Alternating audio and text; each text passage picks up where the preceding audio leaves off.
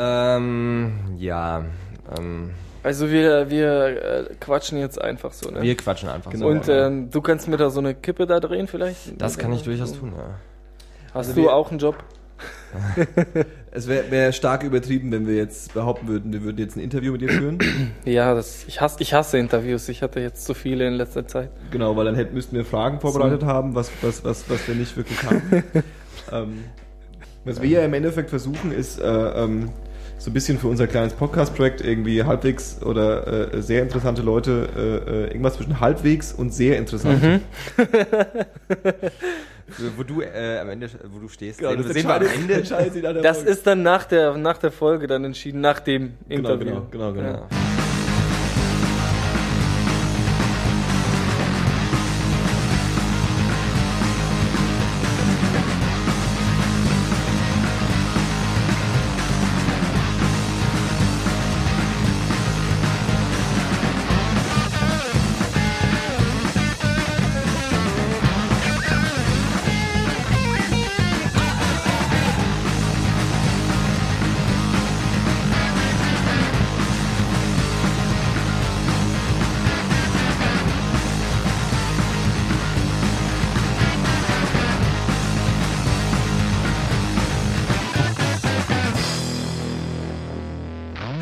Willkommen bei 10, 2, 4. Heute mit Chriso. Moin, moin. Und mit einem Gast mal wieder. Hallo Dimitri. Ja, hi. Und ich muss mich ja auch vorstellen, das vergesse ich immer. Mit mir Johannes. Ja. Hallo Johannes, Mensch. Aber ich schiebe die Aufmerksamkeit gleich wieder woanders hin. Dimitri, willkommen. Ja, willkommen, hi.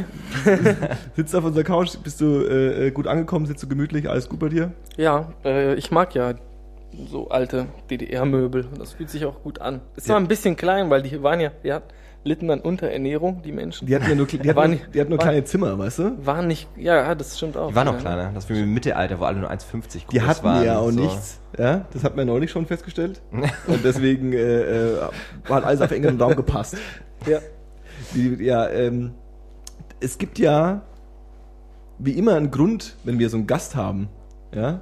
Und dein Grund ist, wir haben ja sonst immer so Leute, die, ich habe irgendwie Bio studiert und ich bin da irgendwie, bringe jetzt voll das super schwangere Thema mit. Und dein Thema ist, fand ich ganz spannend, Chris meinte zu mir so, ja, ich habe da so einen Kumpel irgendwie und der hat Promo-Bedarf. Das habe ich so aber nicht gesagt. Ich habe nur gesagt, ich kenne da jemanden und der ist Jungautor, könnte man sagen, und hat gerade sein erstes Buch veröffentlicht. Und da ich ja auch niemanden kenne und du, glaube ich, die erste oder zweite Person bist, die ich kenne, die ein eigenes Buch veröffentlicht hat, dachte ich mir, dass das vielleicht ganz nett wäre, dich hier bei uns in unsere illustre Runde mal einzuladen und mit dir ein bisschen vielleicht über das Buch zu reden oder über was anderes. Ne? Je nachdem, wie dir das gerne steht. Über das Buch, auch gerne über was anderes, aber ich habe nicht unbedingt Promo-Bedarf. Yeah. Hast schon genug Promo, meinst du? Nee, habe ich nicht, aber das Buch soll für sich selbst sprechen. Oh, das ist immer am besten, wenn Leute das lesen und es weiterempfehlen. Ja. Aber der Titel, der spricht definitiv schon für sich selbst. Ja? Gott will uns tot sehen. Ja. Das klingt eher nach, als hätten wir Arnim einladen müssen und hätten jetzt mal ein bisschen den Theologieunterricht starten sollen. Ist vielleicht gar nicht so schlecht oder nicht so verkehrt, irgendwie Theologie damit ins Spiel zu bringen, aber in dem Buch geht es nicht unbedingt darum. Also es geht in gewisser Weise geht's schon um Gott oder es geht eigentlich darum, dass er nicht an Gott glaubt, also der Protagonist in dem Buch und versucht trotzdem irgendwie so einen Sinn im Leben zu finden. Du hast ein Buch geschrieben, einen Roman, aber auch einen leicht autobiografischen Roman, was man so hört und sieht. Ich hab's ja nicht gelesen. Ja. Ich hab's ja mitgebracht. Die beste Kopie jetzt erst bekommen. Könnt euch jetzt Buchrücken vorlesen, aber dann würdet ihr feststellen, wie schlecht ich vorlesen kann. Und das wäre peinlich für uns alle eigentlich. Du, ich habe ja ein Buch geschrieben, weil ich ja viel besser schreiben als reden kann. Mm. Und insofern bin ich auch sehr schlecht im Vorlesen. Und das kommt jetzt auch, ich habe einige Lesungen in letzter Zeit gehabt und dann merke ich das auch. Stelle ich das immer wieder fest, wie beschissen ich eigentlich lesen kann. Kannst du uns so weiß, es ist immer unfair, aber kannst du uns so die Management-Summary dafür geben, um was es in dem Buch geht? Also in dem Buch geht es so um einen jungen Aussiedler einen Russlanddeutschen, der durch, ja, ich will nicht sagen durch eine Schicksalslaune, aber ja, der seine Mutter verliert und dann auch die Wohnung, in der er gelebt hat mit seiner Familie, da werden sie rausgeschmissen, die Familie, und die ziehen dann halt, ja, ich will nicht sagen in die Gosse, aber schon in die alte Molkerei ist das in dem Buch. Es ist eine alte Fabrik, eine alte Molkerei, und das ist jetzt so ein Problemhaus, Viertel auch. Das ist tatsächlich die Stadt, aus der ich herkomme, bei Osnabrück, Bohmte. Bohmte? Bohmte, ja, klingt geil, ne? Ja, das klingt echt gut. Bohmte. Ja, und ja, der junge Kerl, der muss dann so mit dem Leben zurechtkommen und was einen so alles erwartet. Arbeiten, Geld verdienen, und arbeiten. Andere Leute zu bedienen und arbeiten. So ein bisschen die ist es die romantische Geschichte des Jungen mit Migrationshintergrund, der ist ganz oben. Überhaupt, also ja, ich würde sagen, ich bin Romancier, aber in dem Fall ist es auch eine romantische Geschichte, aber es ist auch eine ernste Geschichte. Also nicht nur Unterhaltung, würde ich sagen. Also ich sehe mich in erster Linie als Autor, der so unterhaltsame Sachen schreibt, aber auch mit einem gewissen ernstzunehmenden Aspekt auch in der Sache. Wie Johannes ja schon meinte, hatte ja dein Buch durchaus gewisse autobiografische Züge. Denkst du, dass wenn du komplett anders aufgewachsen wärst oder wenn das so, wie es dir passiert ist sozusagen, wenn das alles nicht eingetreten wäre, dass du trotzdem jetzt hier, also letzten Endes hier sitzen würdest und über dein Buch reden? Oder? Ich weiß nicht, ob ich hier sitzen würde. Quasi ganz allgemein hättest du ein Buch geschrieben. Also ich glaube schon. Ich bin mir nicht sicher. Ich bin ja durch Umwege zur Literatur gekommen. Also meine Mutter, die hat ganz viel gelesen, auch so Russen, diese fetten Bulgakov und Co. und das auch in ein paar Tagen dann immer so durch. Und ich hatte dazu überhaupt gar keinen Zugang. Erst als meine Mama oder meine Mutter dann gestorben ist und ich zu Hause ein volles Bücherregal hatte und gedacht habe, so was hätten sie da überhaupt gelesen. Viele Sachen oder die meisten, fast alle waren auf Russisch, und da bin ich nicht so gut, weil ich bin erst mit 3 nach Deutschland gekommen. Oder ich bin mit 3 Jahren nach Deutschland gekommen und war halt dementsprechend da nicht in der Schule. Hab dann zu Hause ein bisschen Privatunterricht gehabt und hab versucht, die Sachen zu verstehen, auch auf Russisch. Es ist gar nicht leicht, überhaupt nicht. Aber viele Sachen haben mir Lust auf mehr gemacht, und inzwischen lese ich die Russen auch auf Deutsch. Okay, also heißt, du sprichst auch Russisch? Ich spreche fließend Russisch, ja. Ich verstehe es auch, aber Lesen und Schreiben ist halt bedingt möglich. Also du kannst quasi besser auf Deutsch schreiben als auf Russisch. Auf jeden Fall, deswegen habe ich das Buch auch auf Deutsch geschrieben. Ja. Also Deutsch ist schon ich will nicht sagen, es ist meine Muttersprache, aber ja, das ist die Sprache, die ich am besten kann. Bei der du dich quasi am wohlsten fühlst letzten Endes. Auch das, ja. Hattest du so einen Drang dazu, dass du diese Geschichte irgendwie formulierst und irgendwas der Menschheit mitteilen willst? Oder war es einfach nur so ein, ich glaube, das ist eine witzige Idee oder das ist eine spannende Geschichte, die könnte man einfach mal erzählt haben? Nein, also das ist mein erstes Buch, aber das soll nicht mein letztes Buch bleiben. Ich möchte schon noch mehr schreiben. Und ich bin auch gerade dabei, ein zweites zu schreiben, aber bei dem Buch war die Idee, also beziehungsweise die Idee kam erst später. Ich habe bei Weiß gearbeitet und habe einen Artikel geschrieben bei dem Magazin über meine Zeit in Fabriken und meine Zeit als Handyverkäufer.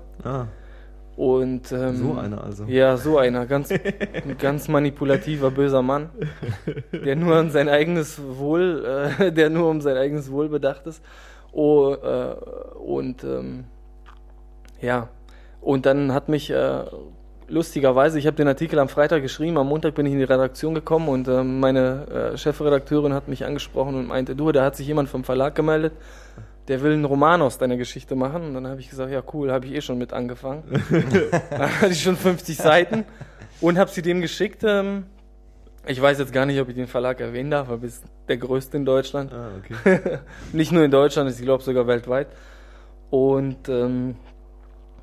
ja, die wollten dann die ganze Zeit was verändern, ja. Und das hat mir nicht so gefallen irgendwie. Und ich habe durch Zufall irgendwie beim Saufen eine Freundin kennengelernt, die ist Literaturagentin und die hat sich diesen Stoff dann angenommen und hat mir dann einen anderen Verlag oder beziehungsweise mehrere andere Verlage dann gefunden, die das auch haben wollten, die das mit mir machen wollten. Ich habe mich dann letztendlich für den Eichborn Verlag entschieden. Ja. Hm. Hättest du, wenn du, also so rein hypothetisch, nur wenn du sie nicht getroffen hättest, quasi beim Saufen, hättest du dann den Kompromiss geschlossen und gesagt, okay. Also ich habe ja... ist scheiße, dass ihr es ändern wollt, aber ich habe halt echt Bock, was zu veröffentlichen, also machen wir das? Oder hättest du dann gesagt, okay, scheiß drauf, du meinst das? Nein, da bin ich schon zu sehr ideologisch irgendwie veranlagt. Also ich glaube nicht, dass ich das dann gemacht hätte. Also wenn das jetzt... Nee, hätte ich nicht gemacht. Okay. Ja, Respekt dafür, weil ich hab so die Theorie irgendwie, dass wenn man dann so mit Man steckt nicht drin, man ist so ein normaler Mensch irgendwie und man bekommt dann so einen Zugang zu so einer Welt, die irgendwie, oh, das könnte ja mal eine geile Karriere sein, wenn ich Autor wäre und vielleicht muss ich mich jetzt nur einmal ordentlich bücken, jetzt einmal das ertragen und dann komme ich vielleicht irgendwann an den Punkt, dass ich da irgendwie selbst bestimmt vorangehen kann. Ich bücke mich überhaupt nicht gerne. Ich habe mich viele Jahre lang in Fabriken gebückt, ja. Und habe ganz schön viele Steine und Metall gehoben. Und ich habe dann irgendwann mal gedacht, was ist hier überhaupt? Wofür mache ich das überhaupt? Geht's nur noch um Miete zahlen und Auto und Sprit? Mhm. Oder wofür bist du am Leben? Ja. Mhm. Und dann habe ich gedacht, du musst jetzt endlich mal das machen, worauf du Bock hast. Und worauf ich Bock habe, war halt Literatur und das war das Buch. Und ich lebe dafür irgendwie, keine Ahnung. Ich stehe morgens auf, das ist das Erste, woran ich denke. Das ist das, woran ich denke, wenn ich schlafen gehe, wenn ich esse, wenn ich scheiße, wenn ich alles Mögliche. Ich denke an Literatur und ich lese viel und das war schon immer so. Und das wird auch hoffentlich so bleiben. Ich hoffe, dieses Feuer, das in mir brennt, wird niemals erlischen. Oder dann habe ich nämlich keine Ahnung, was ich mit meinem Leben anstellen soll. Okay. Wann kam denn vielleicht so dieser Entschluss, wo du gesagt hast, also ich meine, du hast ja schon gesagt, dass du quasi auch so ein bisschen durch deine Mutter beeinflusst warst, ne, gerade was russische Literatur angeht. Und dieser Entschluss, dann Autor zu werden, kannst du das irgendwie so verorten oder war das einfach immer so ein bisschen unterschwänglich dabei, dass du gesagt hast, das wäre echt cool? Das war früher gar nicht. Also bis ich irgendwie 18 Jahre alt war, war das alles so weit weg. Da wusste ich überhaupt nicht, was ich mit mir anstellen soll. Also hatte ich überhaupt keine Ahnung. Deswegen kam ja erst auch diese Zeit mit Berufsausbildung oder vor der Ausbildung ja einfach nur jobben in Fabriken und so weiter. Und durch die Not hat sich dann sozusagen dieser Wunsch oder früher war das alles so weit weg. Also das war unvorstellbar, Autor zu sein, ein Buch zu veröffentlichen. Das war aus der Ecke und aus dem Milieu, aus dem ich komme, arbeiten fast alle oder sind die meisten irgendwie Arbeiter. Ja, und die sind dann zufrieden, die bauen ein Haus, pflanzen einen Baum, ganz klassische Karriere machen die dann, ja. Und bei mir war das einfach, ja, ich wollte ausbrechen aus diesem Zwang, ja. Ich wollte was sehen von der Welt, ich war immer neugierig, ich bin von Natur aus neugierig, ohne Ende, mich interessiert einfach alles. Und ich glaube, das ist mit der Literatur am besten zu vereinen. Finde ich eigentlich ganz cool, weil also letzten Endes ist ja also das Klischeebild, wenn man jetzt einen Arbeiterhintergrund hat, ist ja, dass die Leute, was weiß ich, dann Rapper, also vielleicht schon Künstler im weitesten Sinne, aber es geht ja schon so ein bisschen darum, okay, also wie du es schon beschildert hast, ne, ich will da ausbrechen und ich will das nicht mehr haben, aber das ist ja, also Autor ist ja vielleicht nicht das Erste, was, wenn man so nach diesen Klischees geht sozusagen, was da kommt. Ne? Also das wäre ja dann vielleicht, was weiß ich, Kids in Neukölln, die halt Rapper werden wollen, ne? Ja. Oder Sportler oder wie auch immer. Wollte ich bloß sagen, deswegen finde ich das eigentlich ganz interessant, dass es halt eben auch quasi in diese Richtung gehen kann, ne? Eben in die literarische letzten Endes. Ist die Literaturwelt, ich wollte nicht unterbrechen, aber ich wollte das so anschließen, ist die Literaturwelt so ein super intellektueller Kosmos, in den man nicht reinkommen darf, die einen da nicht so haben wollen, wenn man da nicht so dazugehört und auf seinem musischen Leben. Wie heißt das andere? Wenn man Deutsch als Hauptfach hat, Gymnasium? Germanistisches Gymnasium, irgendwie humanistisches Gymnasium herkommt und die volle Breitseite am Start hat?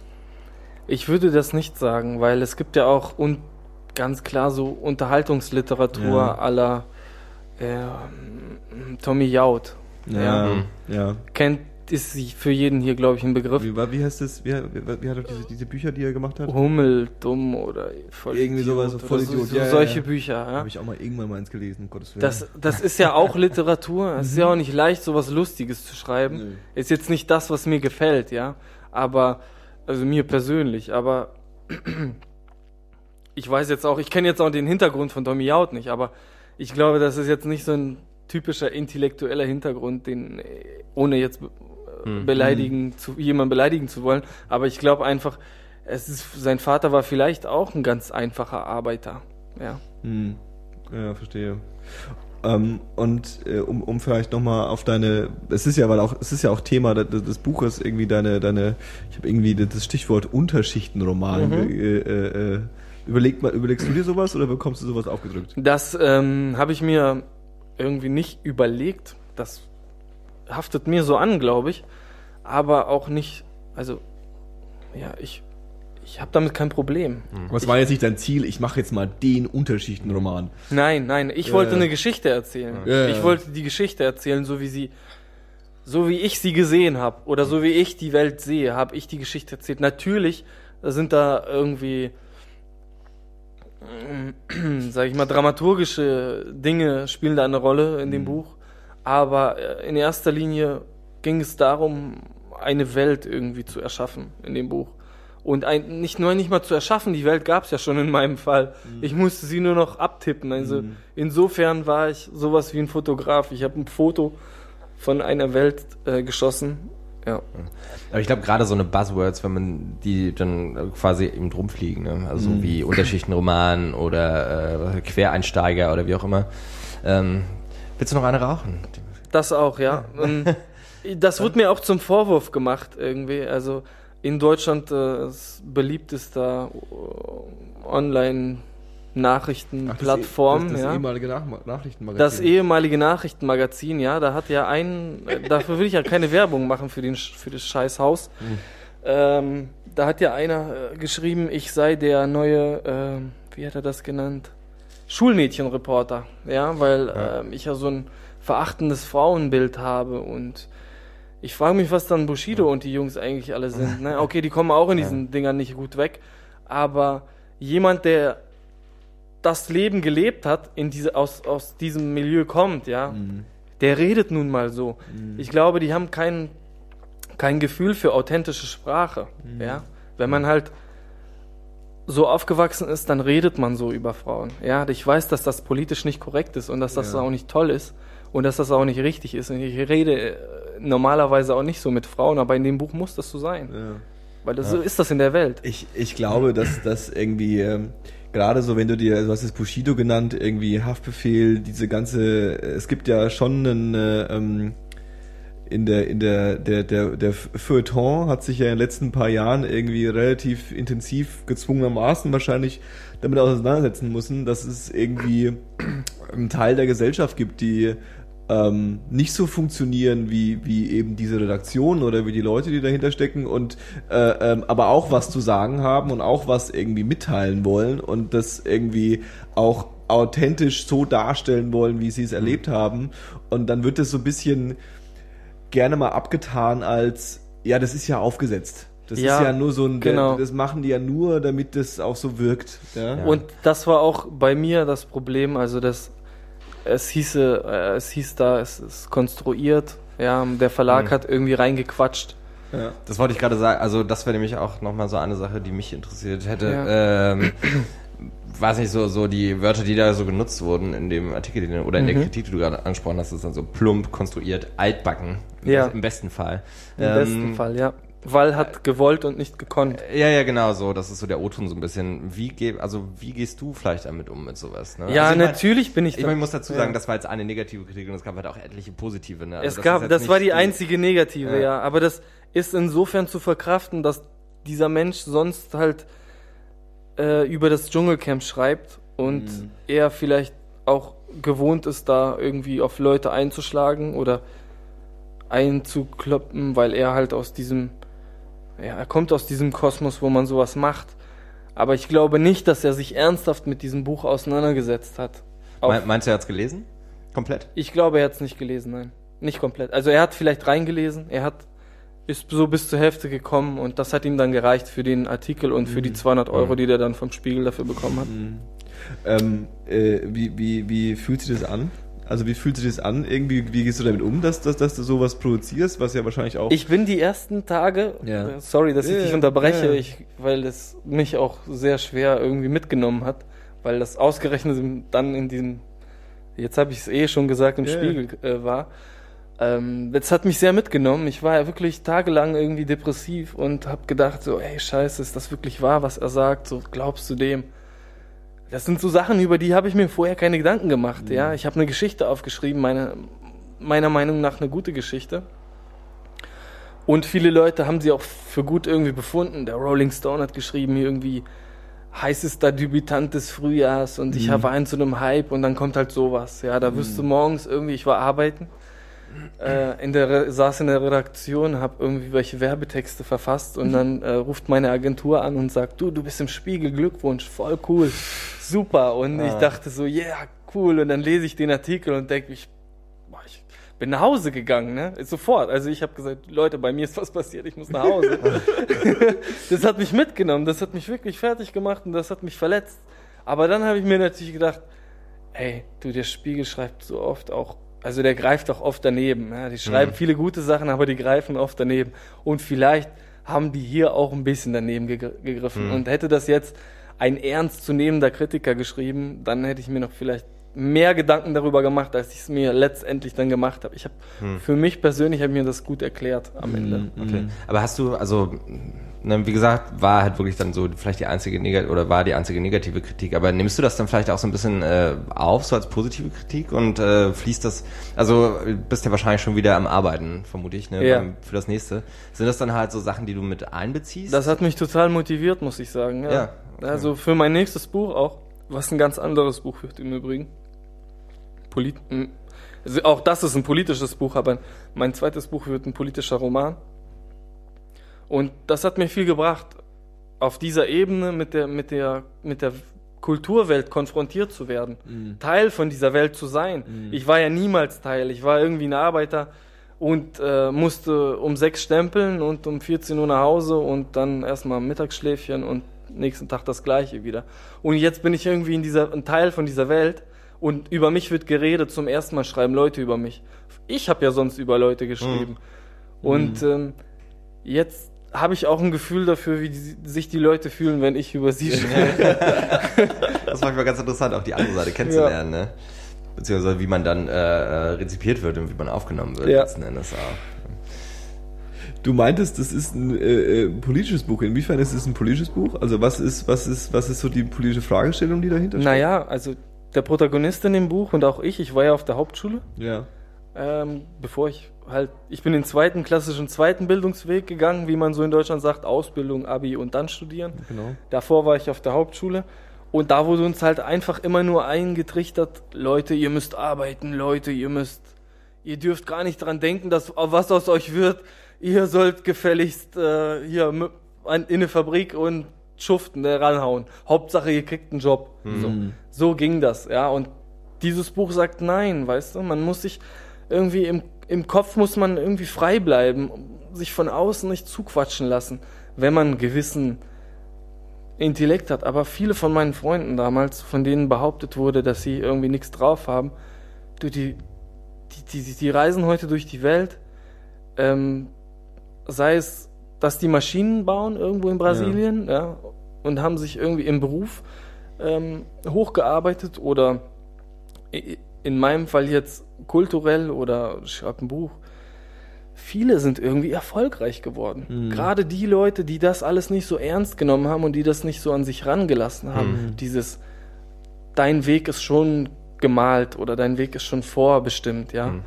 Das sehe ich nicht so. Aber sind dann so quasi die Freigeister, möchte ich es mal nennen, ne? Die sich halt nicht wirklich davon beeindrucken lassen, dass ihnen das so eingebläut wird, dass sie die ganze Zeit arbeiten müssen. Ist das dann schon die Minderheit? Also ist der Großteil der Leute irgendwie, weil ich sage mal ganz klassisch auf der Hauptschule oder zumindest in deinem Kontext, ist das, also lässt sich dann Großteil der Leute auch wirklich so ein bisschen in Form pressen davon? Ja, viele lassen sich davon beeinflussen. Also manche kommen ja gar nicht dazu, darüber nachzudenken. Also ich... Weil sie die ganze Zeit arbeiten, quasi. Ja, oder? Also ja. Man hat auch keine Zeit. Ja. Ja? Man ist da, muss seinen Akkord machen und man hat gefällig seinen Akkord zu schaffen. Und wenn man die nicht schafft, kriegt man halt nur, kriegt man weniger Kohle und das will man ja auch nicht. Hm. Weil man ja sowieso schon, ich habe für 6,15 Euro die Stunde gearbeitet. Ich habe einen ganzen Monat Nachtschicht, Spätschicht, alles Mögliche, alles hintereinander, durcheinander, die schwersten Jobs gemacht und am Ende des Monats habe ich dann 936 und ein paar zerquetschte überwiesen bekommen. Hm. Wie fühlt man sich denn da, bitte? Hm. Ja. Und dann immer mit diesem also so der ich sag jetzt mal so der alte romantische Arbeiterweg, ja, so vielleicht irgendwie, keine Ahnung, Wirtschaftswunder in Anführungszeichen und die ganze Phase irgendwie, du bekommst deine Stelle bei deinem großen Automobilzulieferer irgendwie, du ackerst da und kannst sicher sein, wenn du da irgendwie 5 oder 10 Jahre gearbeitet hast, dass du da irgendwie eben den Rest deines Lebens bleibst und noch eine ordentliche Rente bekommst.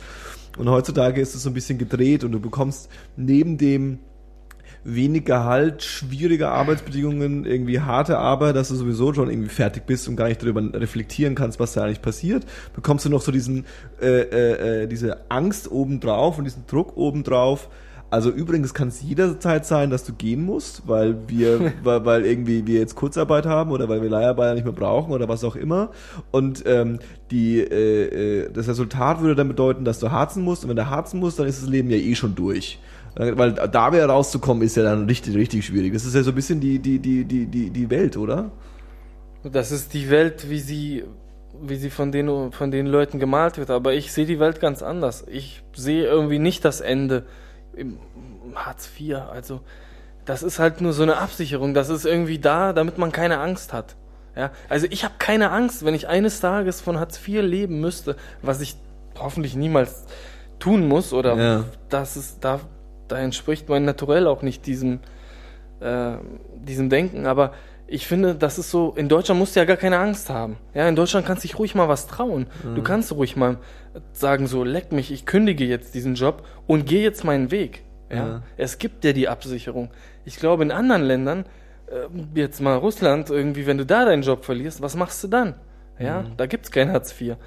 Insofern ist es zum einen natürlich, also viele können auch sagen, ja, guck mal, Deutschland ist ja so toll, der Wall, der hat's ja geschafft, der war ja Arbeiter, aber was ist damit alles verbunden? Mhm. Was musste ich durchmachen, bis ich dahin gekommen bin, dass ich dieses Buch schreibe? Ich bin seit 10 Jahren irgendwie chronisch pleite. Mhm.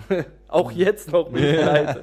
Ja, auch jetzt. Wie, du hast so ein Buch gemacht? Also ja, ich habe ein Buch gemacht. Du musst Millionär sein jetzt. Ja, oder natürlich. Nicht? Das gibt's doch, wird doch überall verkauft, oder nicht? Das wird überall verkauft, das stimmt.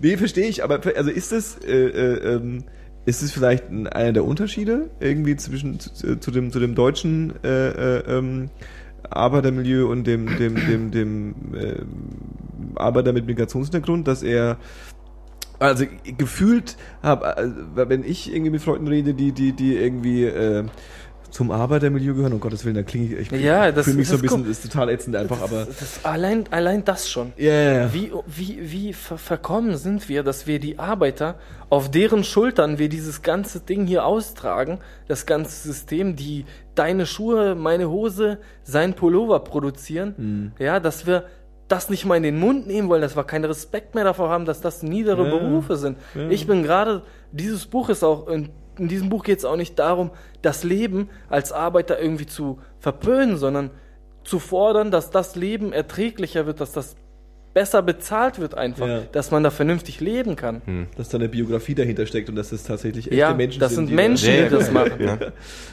Ja. Aber nichtsdestotrotz ist es ja leider wirklich so, dass in akademischen Kreisen ist das, also...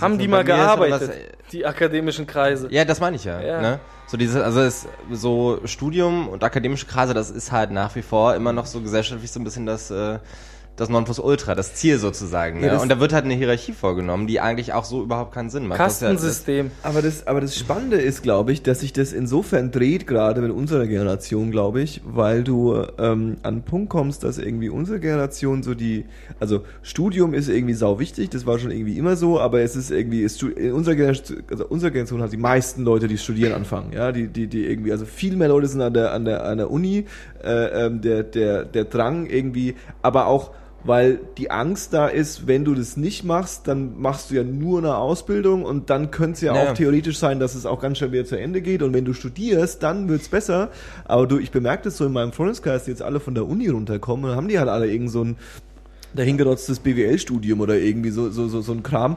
Grafikdesign Doppelmaster. Dann stehen die nämlich genauso da und stellen fest, ja, deswegen gibt's nicht mehr Jobs und deswegen gibt's nicht bessere Arbeitsbedingungen. Und deswegen gibt's auch nicht mehr Geld. Ja, richtig. So. Ja. Und mittlerweile sind wir ja so weit, dass ich früher, also ich habe vorher die Ausbildung gemacht in einem Handyshop, da habe ich mehr Gehalt bekommen, als das, was ich jetzt nach meinem Studium bekommen würde. Mhm. Ja. Ja. Das muss man sich auch vor Augen halten. Und da, ich habe früher, als ich in diesen Berufen gearbeitet habe, habe ich immer gedacht, boah, Junge, du musst studieren gehen, du musst hier raus, irgendwie musst du hier rauskommen, aus diesem Teufelskreis, irgendwie, da musst du durchbrechen. Ja, dann saß ich in der Uni und was habe ich dann gesehen? Da sitzen genauso die Leute, ey, Alter, ey, Digga und so, weißt du, so reden die dann da, im Audi Max an einer Uni in Kassel und du denkst dir so, okay, und die sollen jetzt alle Lehrer werden. Mhm. Da habe ich Angst vor einer Zukunft, wo die Opas Justin und Kevin heißen. Ja, definitiv. Also letztendlich bist du halt auch, ja, du quasi nicht davor gefeit, ne? Von diesem quasi Trugbild, dass so die akademischen Kreise genau die Lösung sind letztendlich. Ich beiß mir manchmal in den Arsch ab, denke ich mir, hättest mal eine Tischlerlehre gemacht, hättest du was Anständiges gelernt, könntest jetzt was machen mit deinen Händen, ne? Auf jeden Fall. Das ist aber das Nächste, ja? Weil der Tischler kann am Ende vom Tag immer noch, wenn er harzt, irgendwie wenigstens sein Haus selbst bauen, ja? Oder irgendwie so ein Kram, ja? Der BWL-Student muss ja trotzdem irgendwie gucken, ob er irgendjemand findet, der es für ein paar Öten macht. Ja. Ja. Das ist ja der Punkt bei so einem BWL-Studium. Du studierst ja irgendwie, um raffinierter, um schlauer zu sein als andere, um so möglichst an Kapital zu kommen irgendwie. Ganz hinterlistig. Du im BWL-Studium lernst du große Worte, die du irgendwie um dich werfen kannst, um andere Leute ein bisschen zu verunsichern. Ja, aber wenn alle BWL studieren, wenn 50% der Leute BWL studieren, bringen dir die Worte auch nichts, das ist heiße Luft. Ja, aber das ist ja das, was passiert, ja, also du hast, das wollte ich noch sogar zu sagen, weil ich glaube, weil du vorhin gemeint hast, du hast ja recht, irgendwie, es gibt so eine, immer noch so eine leichte Berührungsangst irgendwie und die ist vollkommen, vor allem auch so, wenn es so um Arbeitnehmerrechte geht, ja, um so ein bisschen politisch zu werden, so, ja, um Arbeitnehmerrechte und dieser ganze Kram, ja, oder irgendwie, was weiß ich, die Deutsche Bahn Jungs streiken und die Post Jungs streiken, wieso streiken wir denn, denen geht's doch gut und so und ich muss irgendwie jeden Tag meine 10 Stunden in meiner Agentur absitzen. Das hat mich ja fürchterlich aufgeregt, das mit der Bahn, ja. Also da streiken Leute, ja, die wollen verdienen das Geld, die wollen mehr Geld haben. Ich kann das verstehen, ich kann diese Arbeiter verstehen und dann gibt's hier die Medien, die schlagen drauf ein und sagen, wir kriegen doch genug hier, sollen gefälligst arbeiten gehen und wie können die, viele Leute wollen arbeiten, ja, aber davon, das ist ja genauso, man geht in Lidl und kauft das Billigste vom Billigsten. Ja. Und dann wundert man sich darüber, dass man nur 6 € die Stunde verdient. Ja. Hm. Ja, es gibt halt so einen, dieser romantisierte Arbeitnehmerkampf irgendwie, der ist irgendwie durch, ja, das ist nicht mehr, das zieht sich nicht mehr. Ja, weil man, glaube ich, auch, oder weil ein Großteil der Leute einfach so sehr selbstzentriert ist, ne? Dann geht's halt nicht darum, dass andere Leute, lass ploppen, Junge, lass ploppen. Da geht's dann halt nicht mehr wirklich darum, dass man, oder dass wir quasi eine gerechtere Geldverteilung haben in der deutschen Arbeitergesellschaft, sondern darum, dass ich eine halbe Stunde zu spät zur Arbeit komme, ne? Oder dass mein Paket zu spät kommt, wie auch immer. Und das ist, glaube ich, so sehr typisch auch, vielleicht sogar ein bisschen für die deutsche Gesellschaft, ne? Ja, dass man dann so ein bisschen erstmal guckt, wo bleibt man selber und dann kann man sich nochmal über politische Sachen aufregen danach, aber erst. Ja, beziehungsweise ist irgendwie in dem politischen Einstellung oder wenn man Sachen bewertet, die irgendwie passieren, dann wird nicht damit gearbeitet, krass, dass die das sich für einsetzen und jetzt dafür sorgen, dass sie irgendwie bessere Arbeitsbedingungen und besseres Gehalt bekommen, sondern es wird eher, wieso sollen denn die jetzt ein besseres Gehalt bekommen, als ich habe? Also es ist eher so ein bisschen, was fällt denn denen überhaupt ein, das zu fordern? Ich mache das doch auch nicht. Ja, das kommt noch dazu auf jeden Fall. Stichwort Solidarität. Ja. Also wenn es nicht mal in den untersten Schichten irgendeinen gewissen Solidaritätsanspruch oder so ein Gefühl gibt von Solidarität, dann wird es das auch nicht, erst recht nicht in den oberen Schichten geben. Und wenn es überhaupt keins gibt, wie soll sich da eine Gesellschaft überhaupt tragen? Ja. Jeder ist sich selbst der Nächste, ne? Und das ist ja auch gerade das Problem in der EU. Wieso sollen wir die Griechen durchfüttern?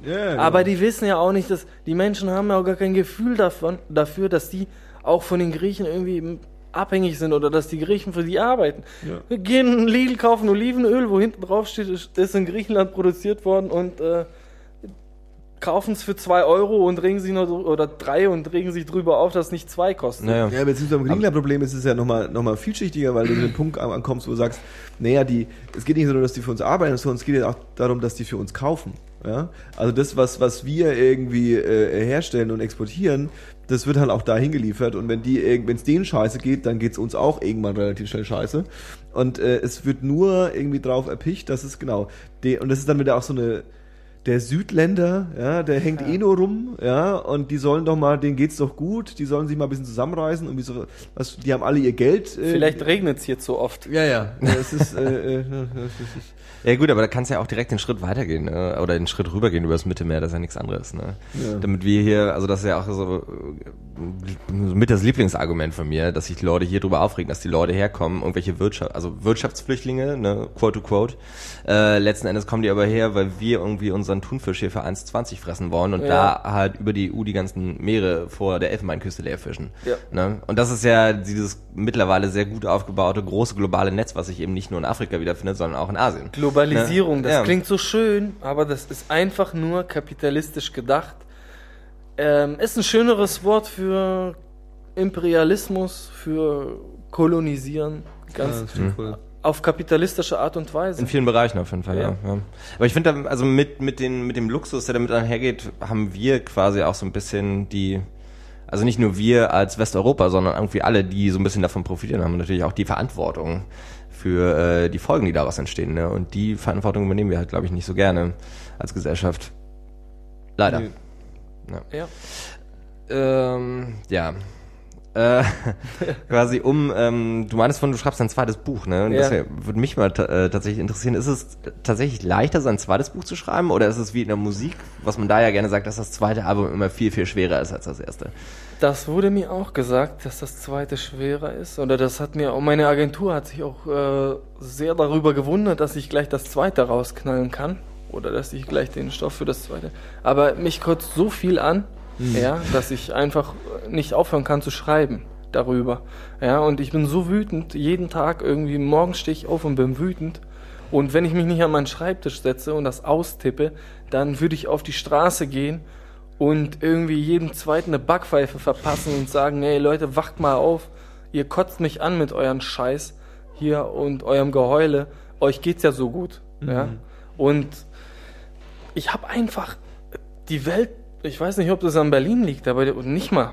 Ja, ich bin ja auch irgendwie online und unterwegs, so wie alle mittlerweile, und sehe mir das alles an und da kotzt es mich übelst an, was alles so passiert.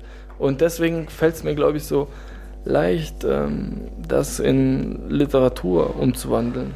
Meine Wut. Hm.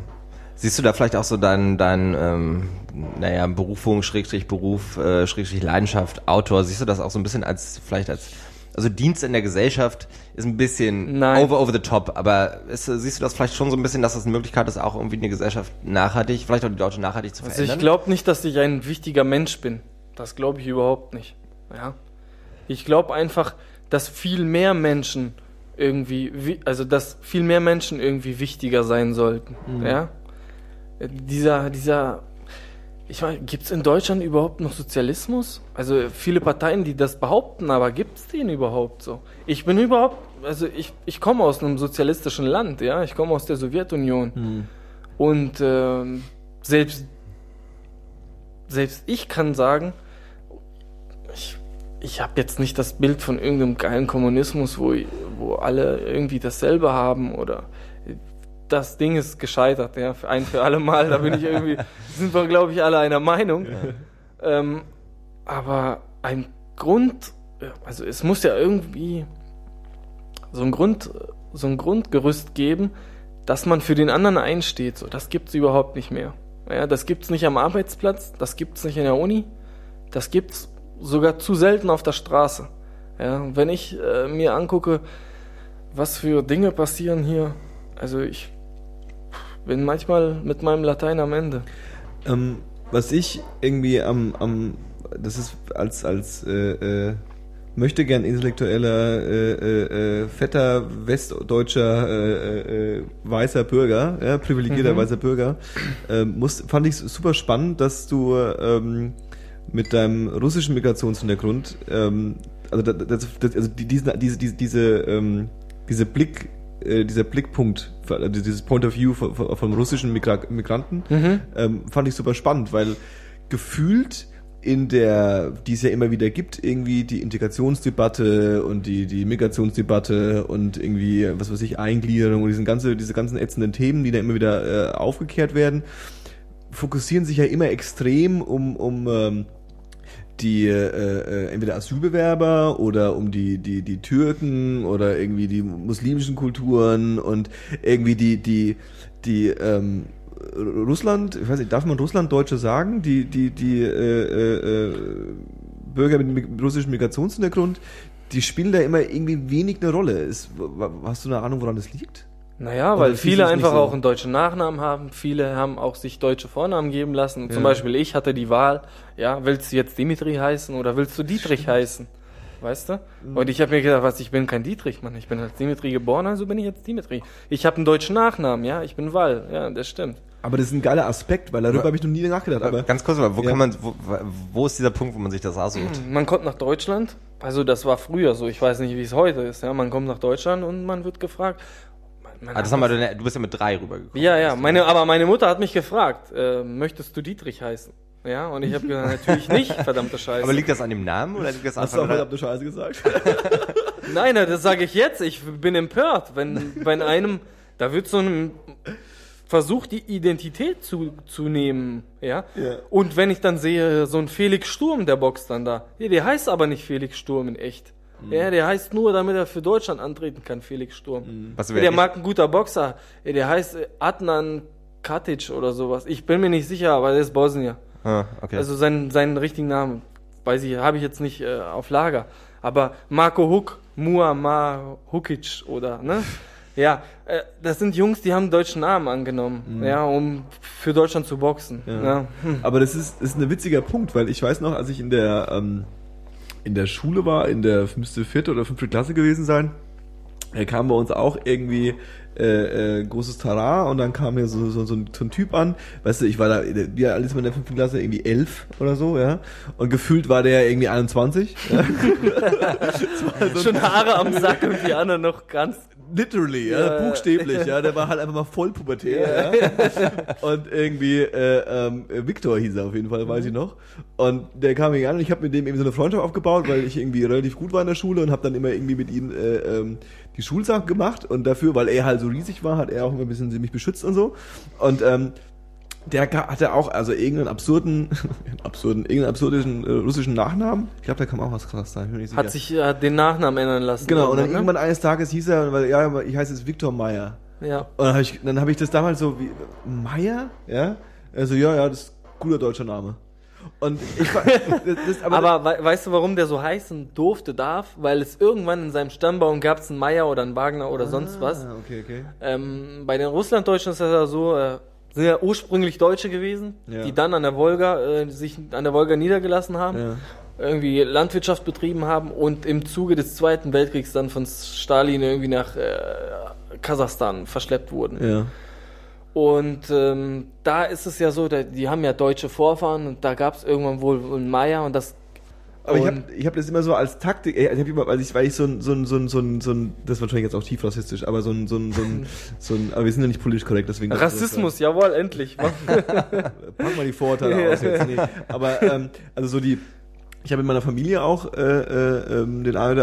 tatsächlich 1, 2 Russen und, was ich da immer so ein bisschen als Klischee, empfangen habe, war so diese Pragmatismus, ja, so dieses irgendwie, es gibt ein Problem, ja, und das löse ich jetzt so, dann mache ich das einfach. Ja, da wird nicht irgendwie darüber diskutiert, wie man es jetzt angeht und darüber gejammert, wie schlimm das jetzt ist, dass man dieses Problem Sozialpädagogen hat. Engagiert und psychologische Beratung. Ja, genau, sondern einfach so, lass es einfach tun, ja. Und hat für mich auch so ein Vibe davon, weißt du, so dieses irgendwie, okay, wir sind jetzt hier und wir wollen jetzt irgendwie hier irgendwie ein entspanntes Leben haben und wollen jetzt irgendwie hier klarkommen und irgendwie unser Name mit den vielen Js und den vielen C-Lauten, der kommt hier nicht gut an.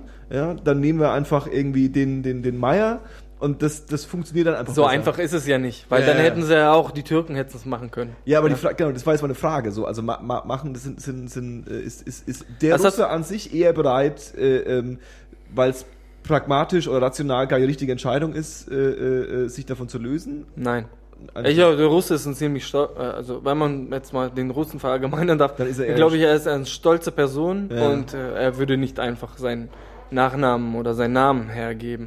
Ja, in meinem Fall ist es so, dass mein Vater Deutscher ist und meine Mutter richtige Russin ist. Ja. Und da stand es irgendwie nie zur Debatte, irgendwie sich den Namen ändern zu lassen oder so. Das war einfach da. Wobei ich glaube, dass das auch viel mit Religion zu tun hat. Mhm. Ja, wir waren sehr offen, was das Thema angeht. Ja, mir hat keiner gesagt, du musst in die Kirche, du musst jetzt orthodox sein oder du musst jetzt Baptist sein oder du musst irgendwas sein. Ich konnte mir das aussuchen. Mhm. Aber wenn man eine sehr autoritäre Religion hat oder einer autoritären Religion angehört, dann ist es vielleicht nicht so leicht, sich an gewisse Dinge anzupassen. Mhm. Also Religion ist ein großes Thema. Ich finde, wir haben uns die westliche Welt hat sich lange dafür eingesetzt, dass die Kirche möglichst wenig zu sagen hat, was auch gut ist. Und jetzt kommen wir wieder daher und sagen, ja, komm, lass mal irgendwie hier so, lass mal die Leute mal wieder Moscheen bauen. Mhm. Ja? Einerseits kann ich es verstehen, man soll nicht wegen Religion ausgegrenzt werden, aber andererseits muss ich sagen, das finde ich nicht gut, weil Religion separiert auch oder Religion schließt irgendwie Leute aus. Ja? Wenn du nicht dran glaubst, gehörst du nicht dazu, zu der Gemeinde. Und ich finde auch, das war jetzt irgendein Kabel oder so. Ja. Ich finde einfach, Religion hat in diesem Integrationsprozess nichts zu suchen. Egal was für eine Religion. Weil Gesellschaft und Religion sind für mich zwei ganz verschiedene Sachen. Ja gut, wobei ich auch so ein bisschen, also du sprichst einen interessanten Punkt an, weil so die Frage ist ja auch so ein bisschen, was ist Integration, ja, und was ist der Anspruch daran? Und ist der Anspruch jetzt, dass quasi jemand, also wenn Integration bedeutet, dass er mit der Gesellschaft verschmilzt und sich dieser Gesellschaft komplett anpasst und quasi, weißt du, also nicht von außen nicht mehr als ehemals nicht mehr Teil dieser Gesellschaft zu betrachten ist, dann finde ich das eher schwierig, weil und vor allem unrealistisch. Ich kann es dir sagen, also es ist so bei vielen, ich kenne es von den Baptisten, ja, die gelten als integriert, die können gut Deutsch, ja, aber die haben mit den Deutschen an sich nur im Supermarkt und auf der Arbeit zu tun. Ja. Sonst sind die nur unter sich, aber die Deutschen fühlen sich von denen nicht gestört. Ja, weil die pöbeln niemanden an, die sind gute Menschen, ja, die sind schön, bauen schön ihre Häuser, spielen Volleyball und machen sonst niemanden was. Und die Religion ist nicht so absurd wie ja, weil das immer noch christlich ist. Genau. Ja, aber es ist fundamentalistisch, das muss man sagen, ja. Es ist aber nicht so radikal, dass Menschen da irgendwie auf die Straße gehen und andere missionieren wollen. Aber trotzdem bedeutet das für mich nicht integriert sein in die Gesellschaft. Was sich dann direkt quasi auch eine Parallelgesellschaft rausbildet. Ne? Genau, das ja und das ist das Problem. Also nicht nur aus religionstechnischen Gründen, wo das ja so ist, sondern einfach aus anderen kulturellen Gründen. Ne? Ja, ich hab ja so die Illusion, dass das halt das Ziel nicht eher ist, dass sich Integration das Ziel ist, sondern dass es eher so eine gesamtgesellschaftliche Akzeptanz ist. Weißt du, dass du so sagst, okay, alles klar, es gibt halt diese Parallelgesellschaften. Integration in was überhaupt? Ja, genau. Was ist denn, also was soll denn das, also was sind denn... Sollen alle mit uns kiffen und saufen, oder? Ja, genau. Sollen jetzt alle beste Freunde mit uns werden? Ja. So. Nein, die sollen hierher kommen, sollen sich wohlfühlen, sollen irgendwie ihr Ding machen, sollen irgendwie keinem auf den Sack gehen und ich gehe ihnen nicht auf den Sack. Ja, also jetzt mal so, nicht negativ, die sollen mich in Ruhe lassen, sondern sollen sich als Teil der Gesellschaft irgendwie sehen, aber wenn für sie Teil des Lebens bedeutet, irgendwie in eine Moschee zu gehen, dann sind Nazis integriert in die Gesellschaft? Das ist eine gute Frage. Ja. Nazis sind doch super integriert, oder nicht? Ja. Finde ich aber total scheiße, dass Nazis integriert sind, muss ich sagen. Es ist immer ein ideologischer Aspekt in der Sache. Integration in was? Hat Deutschland überhaupt eine Identität? Ich finde, Deutschland hat überhaupt gar keine Identität. Deutschland ist nämlich, da unten hat der Türke seinen Laden, da vorne spuckt der Russe und säuft Bier, da hinten geht der Deutsche natürlich arbeiten. Aber gut, das ist natürlich auch so ein krasses Berlin-Phänomen. Ne? Sobald man ein bisschen weiter rausgeht, dann sind da keine türkischen Läden mehr und keine, also kommt drauf an, wo du halt bist. Ne? Ja. Aber ich finde es ein bisschen, also das finde ich halt eigentlich auch gut an Berlin letzten Endes, ne, dass wir halt so diesen Melting Pot haben, der ja einfach ist, ne, wo einfach Leute, also quasi Deutsche, quote to quote, in Neukölln wohnen und sich halt eben nicht daran stören, dass sie beim türkischen Laden einkaufen gehen, ne, ja, wie das ja eigentlich sinnvoll wäre. Aber sobald du halt ein bisschen weiter nach Osten gehst, ne, dann ist das halt eben nicht mehr der Fall. Sage ich als jemand, der aus Frankfurt-Oder kommt. Muss ich dazu sagen. Ne? Ich bin häufig in Dresden. Und ich habe nicht irgendwie mit Leuten zu tun, die zur Pegida-Scheiße gehören, sondern einfach auch mit super offenen, coolen Menschen. Ja. Also und man kann auch nicht generalisieren, sowas, sagen. Ne? Ohne Frage. Ja. Ne? Aber trotzdem ist das ja auch so, also es gibt halt so super geile Diagramme, wo du, die halt gegeneinander gespielt werden. Ne? Das eine ist dann halt Ausländeranteil in der Gesellschaft und quasi prozentual gesehen Vorurteile gegen Ausländer. Ne? Und das eine ist halt das Negativ von dem anderen. Also da, wo die Leute sind, die am wenigsten mit Ausländern zu tun haben, also Ausländern, mit Leuten mit Migrationshintergrund im weitesten Sinne, das sind die Leute, die größte Angst haben davor. Wollte ich gerade sagen, da ist die Angst am größten. Naja. Die Angst. Ja, klar. Also Angst, also unbegründete Angst. Mit Angst wurde schon immer gut regiert. ja, klar. Ja. Ne? Wo ich dann auch nicht weiß, ob das dann nicht vielleicht, wenn man, also so, das könnte vielleicht mal so eine richtig schöne Sat.1 oder so eine RTL 2 Nachmittagsshow sein, wo sie eine Pegida-Familie einfach mal nach Neukölln setzen. Ne? Und das Ganze 2 Jahre lang begleiten. Ich war ja mal, also für Weiß war ich auf dieser NPD-Demo, so einer mobilen, wir sind mit so einem LKW rumgefahren, ne, und haben dann ihren Scheiß erzählt. Ja. Und ich bin in dem Antifa-Bus sozusagen mitgefahren hinterher.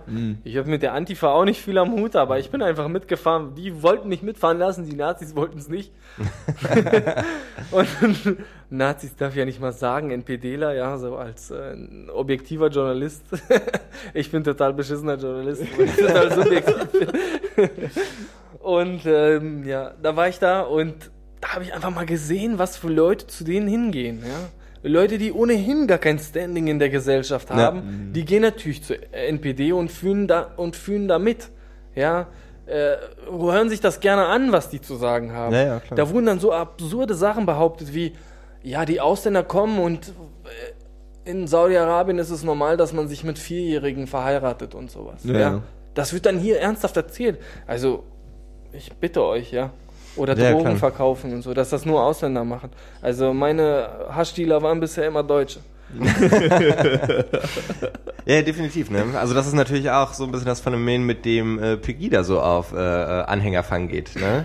Du holst jetzt so ein bisschen die Leute ab, die sich verlassen fühlen, aus was für Gründen auch immer. Und in vielen Gründen ist das halt einfach selbst verschuldet. In manchen nicht oder nicht in allen, definitiv nicht. Aber letzten Endes ist es eben genau der beste Zugang zu Leuten, wenn Leute sich schwach und verlassen fühlen, dann quasi mit irgendwie falschen Versprechungen und halt auch teilweise grotesken Lügen irgendwie an sich zu binden. Ne?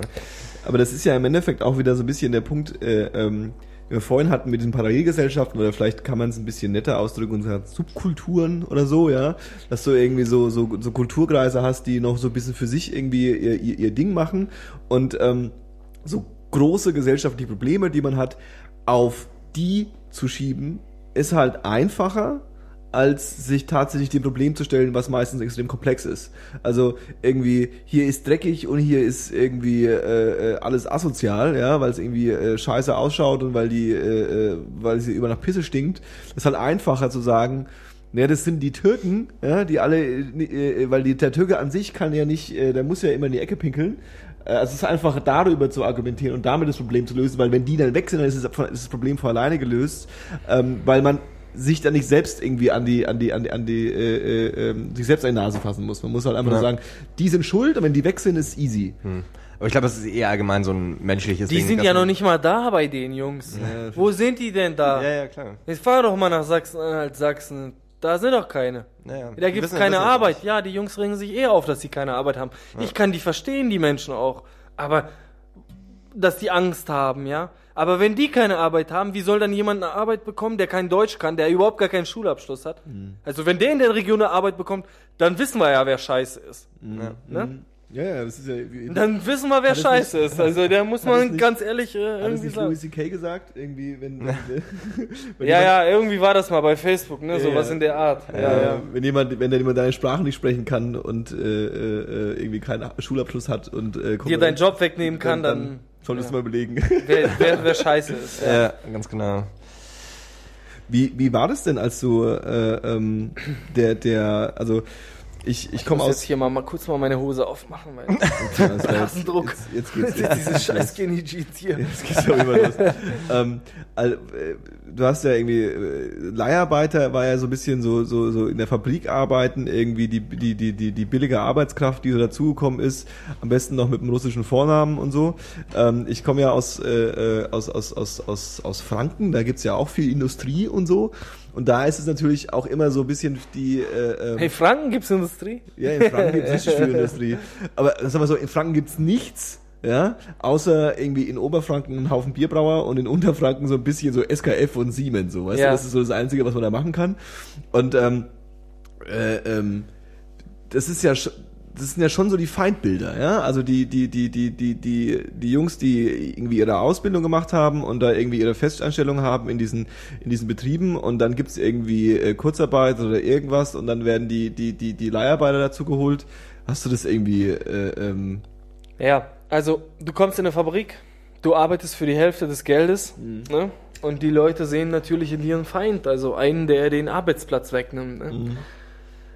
Das haben bei mir tatsächlich viele so gesehen, aber für mich war es ja von vornherein klar, ich will das nicht für immer machen. Ja, ich bin jetzt hier, weil ich das Geld brauche. Lustig, ne? Also ich brauche das Geld, obwohl es sehr wenig ist, aber selbst das brauche ich. Ja. Und weil ich gar nichts hatte sozusagen, und dann habe ich da mitgemacht. Ja, aber dann wirst du auch noch von den Leuten, die sowieso in der Fabrik sind und nichts zu sagen haben, von denen wirst du dann auch noch irgendwie angemacht und ausgegrenzt. Das heißt, du bist schon unter den Ausgegrenzten dann auch noch der Ausgegrenzte. Das war schon hart, ja. Solidarität ging dann 15 Minuten in der Zigarettenpause, so weil man sich über so Sachen unterhalten konnte. Also man konnte das schon irgendwie brechen, also du konntest schon irgendwie die Klischees überwinden, oder war das einfach nicht möglich? Nee, ich habe den Leuten einfach gesagt, du, pass auf, ich bin so wie ihr, ich bin am Arsch. Ich bin auch noch hier, weil ich das Geld brauche. Ich weiß, dass ihr alle hier seid, weil ihr auch am Arsch seid. So ist es gelaufen, und so haben sie mich dann auch akzeptiert. Du musst jetzt... Ja, irgendwie ganz dringend. Also könnt ihr euch mal kurz... Das machen wir noch weiter. Gehen wir direkt in die Metaebene zurück. Aber wir können uns auch gerne weiter unterhalten. Ja, ich bin auch nur eine Sekunde so. Mach mal. Du machst es selber. Wir können auch einen Break machen, ganz kurz, und mit reinschneiden dann. Können wir auch machen. Das machen wir einfach. Machen wir das so. Ja, genau.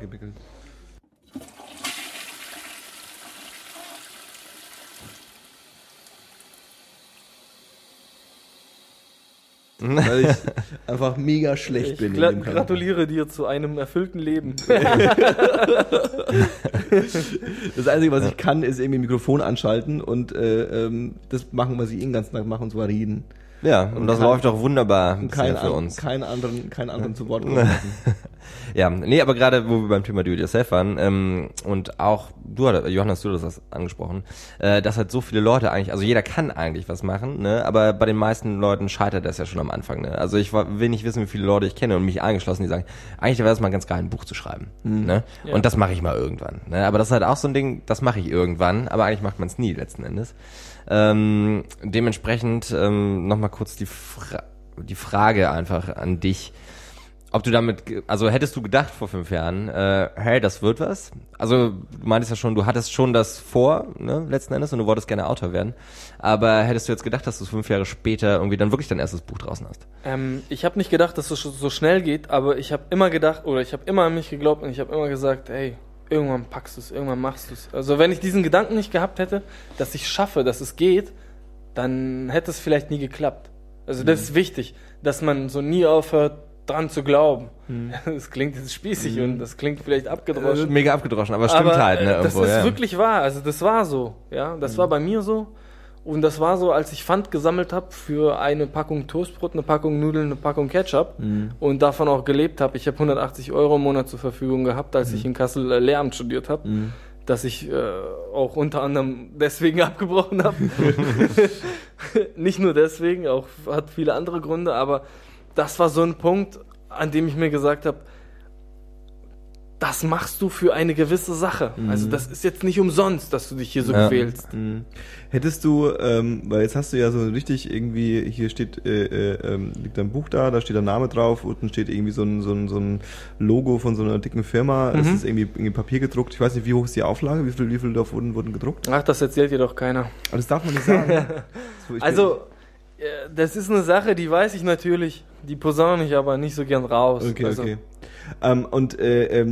Jetzt meine Frage, von wegen, das ist jetzt irgendwie du meinst, das ist irgendwie dein Traum oder das wolltest du unbedingt mal machen. Ja. Hättest du es auch ohne gemacht? Also, wo wir gerade Internet haben und so, hättest du es einfach Self-Publishing. Ja, einfach so, ja. Also, ich hatte einen Blog eine ganze Zeit lang, openpussy.info. Darin ist einfach darum. Ist der noch openpussy.info? Ich habe alle Beiträge offline geschaltet, aber openpussy.info gibt's noch. Dimitri at openpussy.info. Nein, openpussy.info, nicht Dimitri irgendwas. Also das war ist eine geile E-Mail-Adresse, weißt du, so Dimitri at openpussy.info. Ja, vielleicht reaktiviere ich das irgendwann mal, wenn mir alles auf den Sack geht, wenn es so weit kommt. Aber openpussy deshalb auch, wenn wir schon mal dabei sind, jeder darf mal rein, weißt du? Verstehe. Das ist so open halt, ne? Ja. Also genau, also hättest du es... Habe ich also gemacht. Also damit ging's los. Ja. Okay. Aber ich weiß nicht, ob ich den Roman...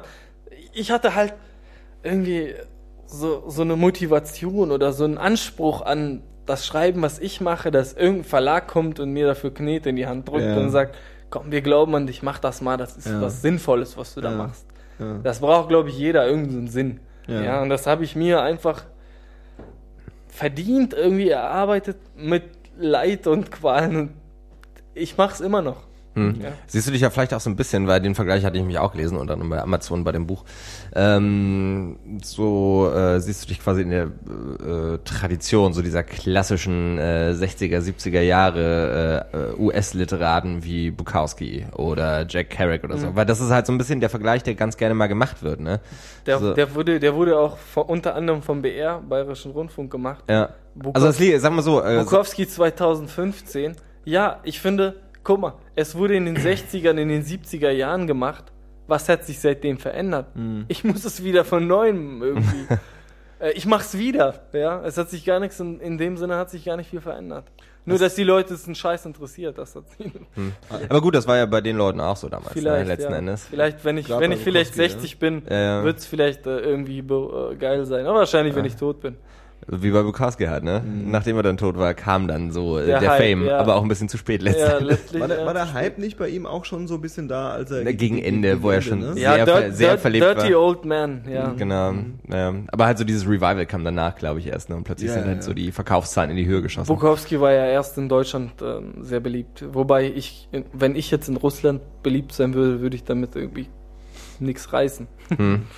Das politische Klima in Russland lässt vielleicht so ein Buch gar nicht zu. Ja. Wie schätzt du denn so ein bisschen das ein, so die deutsch-russischen Beziehungen oder das Verhältnis quasi und auch so ein bisschen das politische Klima in Russland, gerade als Halbrusse letzten Endes? Halbrusse, ja. Es ist schwierig. Also einerseits, ich will nicht sagen, ich sympathisiere damit, sondern ich kann es verstehen, das Handeln, ja, was da passiert. Ich kann aber auch welches Handeln jetzt? Also die Sicht der russischen Regierung und so, dieses sich bedroht fühlen oder das als Vorwand nehmen für eine Bedrohung und dann agieren und offensiv die Sache angehen, so wie jetzt mit der Krim oder mit in der Ukraine, was da passiert. Es wurden ganz klar politische Vereinbarungen getroffen, vor 20 Jahren, ja, bezüglich jetzt NATO-Osterweiterung zum Beispiel.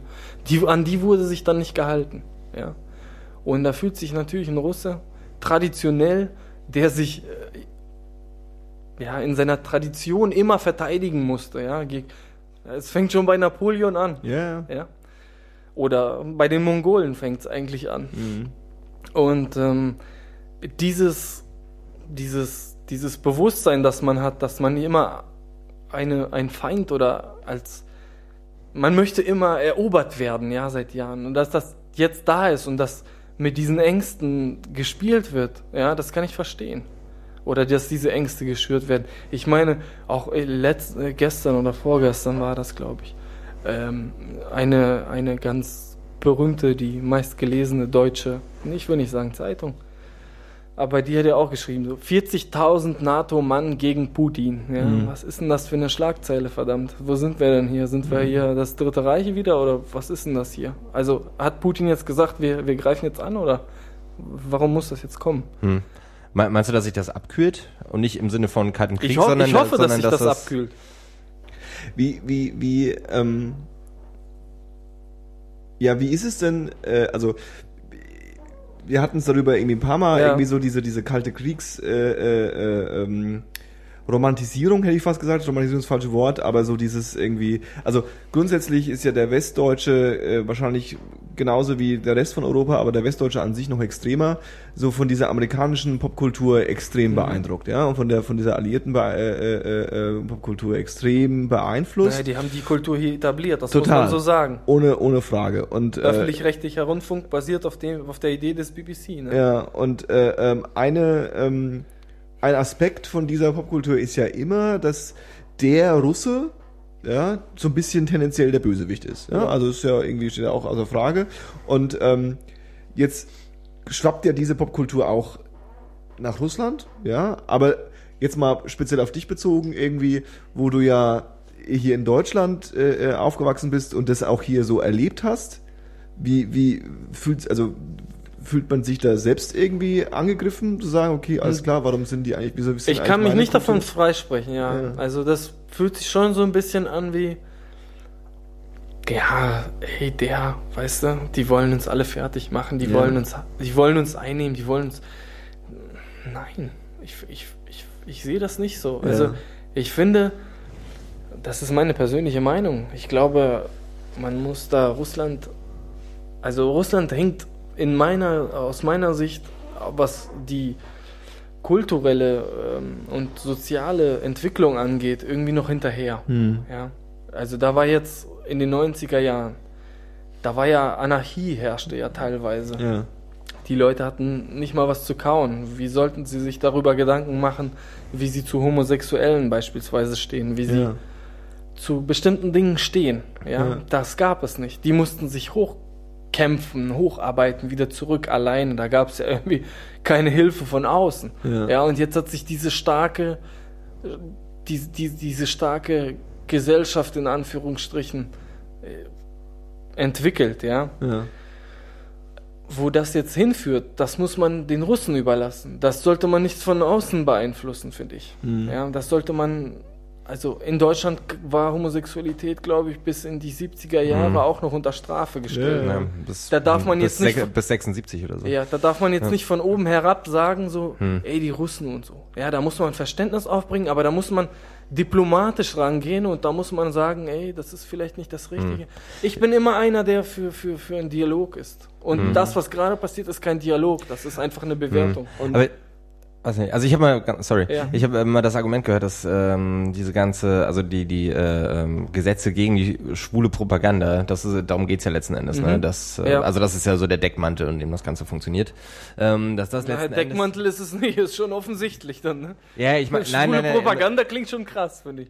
Also, ja, klar, aber nicht in dem Sinne, dass gesagt wird, hey, wir verbieten jetzt schwul sein, sondern wir verbieten halt quasi die Vergiftung unseres Wertesystems. Wir wollen nicht, dass es Teil der Schulliteratur ist. Ja, zum Beispiel, ne? Und keine schwulen Lehrer und was weiß ich nicht, ne? Das ist ja so ein komplettes Programm. Und letzten Endes, was ich da gehört habe... Also im Detail kenne ich das Programm nicht. Ja.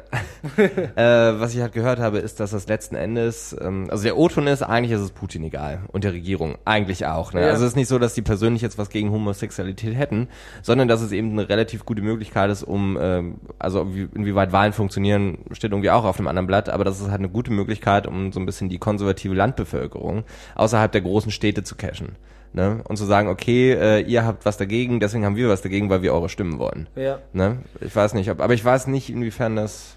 Also, na, das lässt sich halt schwer... Also ich weiß, wie es in Sibirien ist und in so abgelegenen Orten, wo man nur mit dem Schiff im Sommer hinkommt. Mhm. Ja, da kommt der Bürgermeister einmal im Jahr mit so einem riesen Dampfer vorbei, mit so einem Mikro und verteilt dann Kartoffeln und so Sachen. Ja. Und dann erzählt er, hier geht und wählt mich, weil sonst haben die überhaupt keinen Zugang zu Fernsehen, die haben keinen Zugang zu Internet und so weiter. Mhm. Natürlich sind die nicht aufgeklärt. Natürlich sind das viele Menschen. Mhm. Ja? Und natürlich haben die gar keine Ahnung, oder da gibt es vielleicht im Dorf einen Homosexuellen, aber der sagt es nicht. Es ist ja auch spannend, dass, also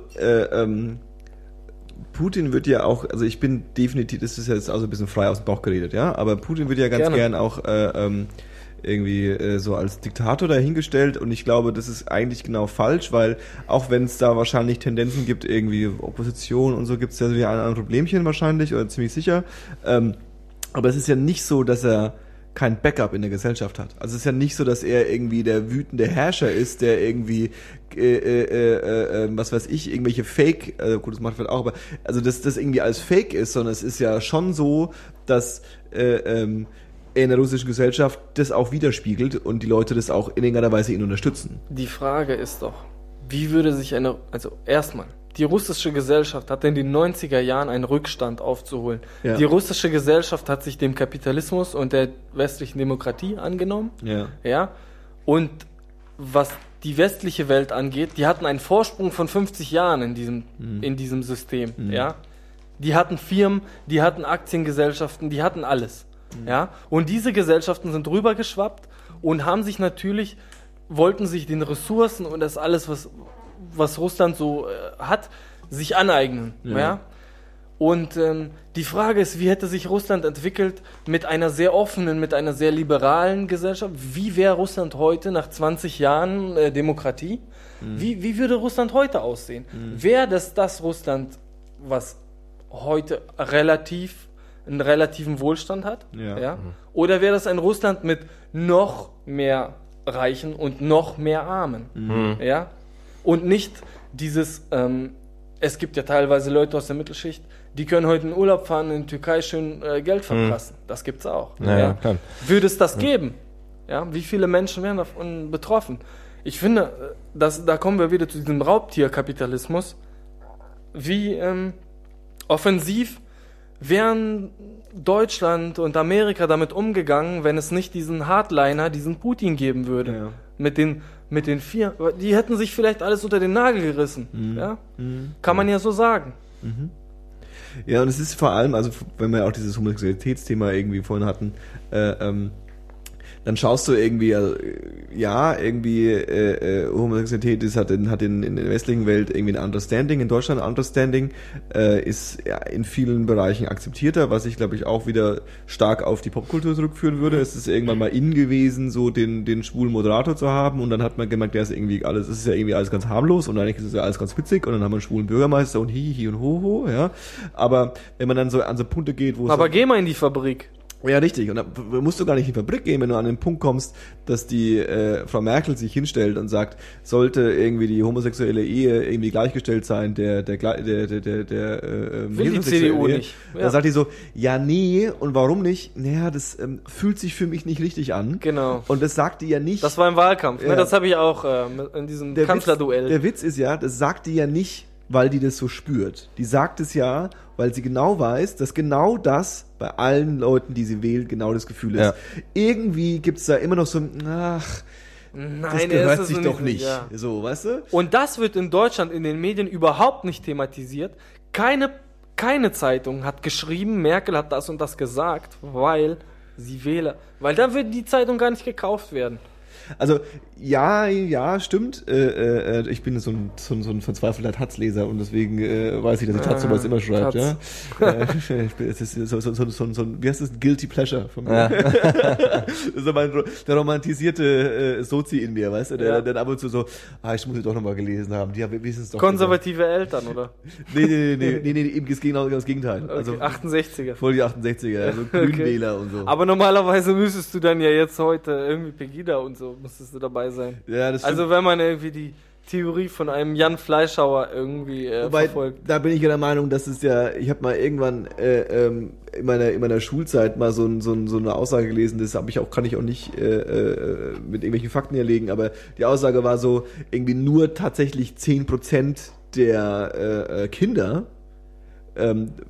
stellen sich quasi politisch und gesellschaftlich komplett in die gegensätzliche Richtung von ihren Eltern im Laufe ihres Lebens. Ja, also es ist so eine Rebellionsphase mit 16, 17 und aber die meisten, ja, der Apfel fällt nicht weit vom Stamm, die meisten naja, vielleicht ist der Fleischhauer auch nicht älter im Kopf. Ja, werden von ihrem was sie als Kinder irgendwie an Wertesystem übergeben bekommen haben, nicht weit wegkommen. Ja? Also dieser Bruch damit ist relativ heftig. Deswegen muss ich immer ein bisschen aufpassen. Also ich finde es schon sehr avantgardistisch von mir, dass ich zum Beispiel die Grünen nicht wählen kann. Weil, obwohl, ein 68er Franke, das ist ja geil.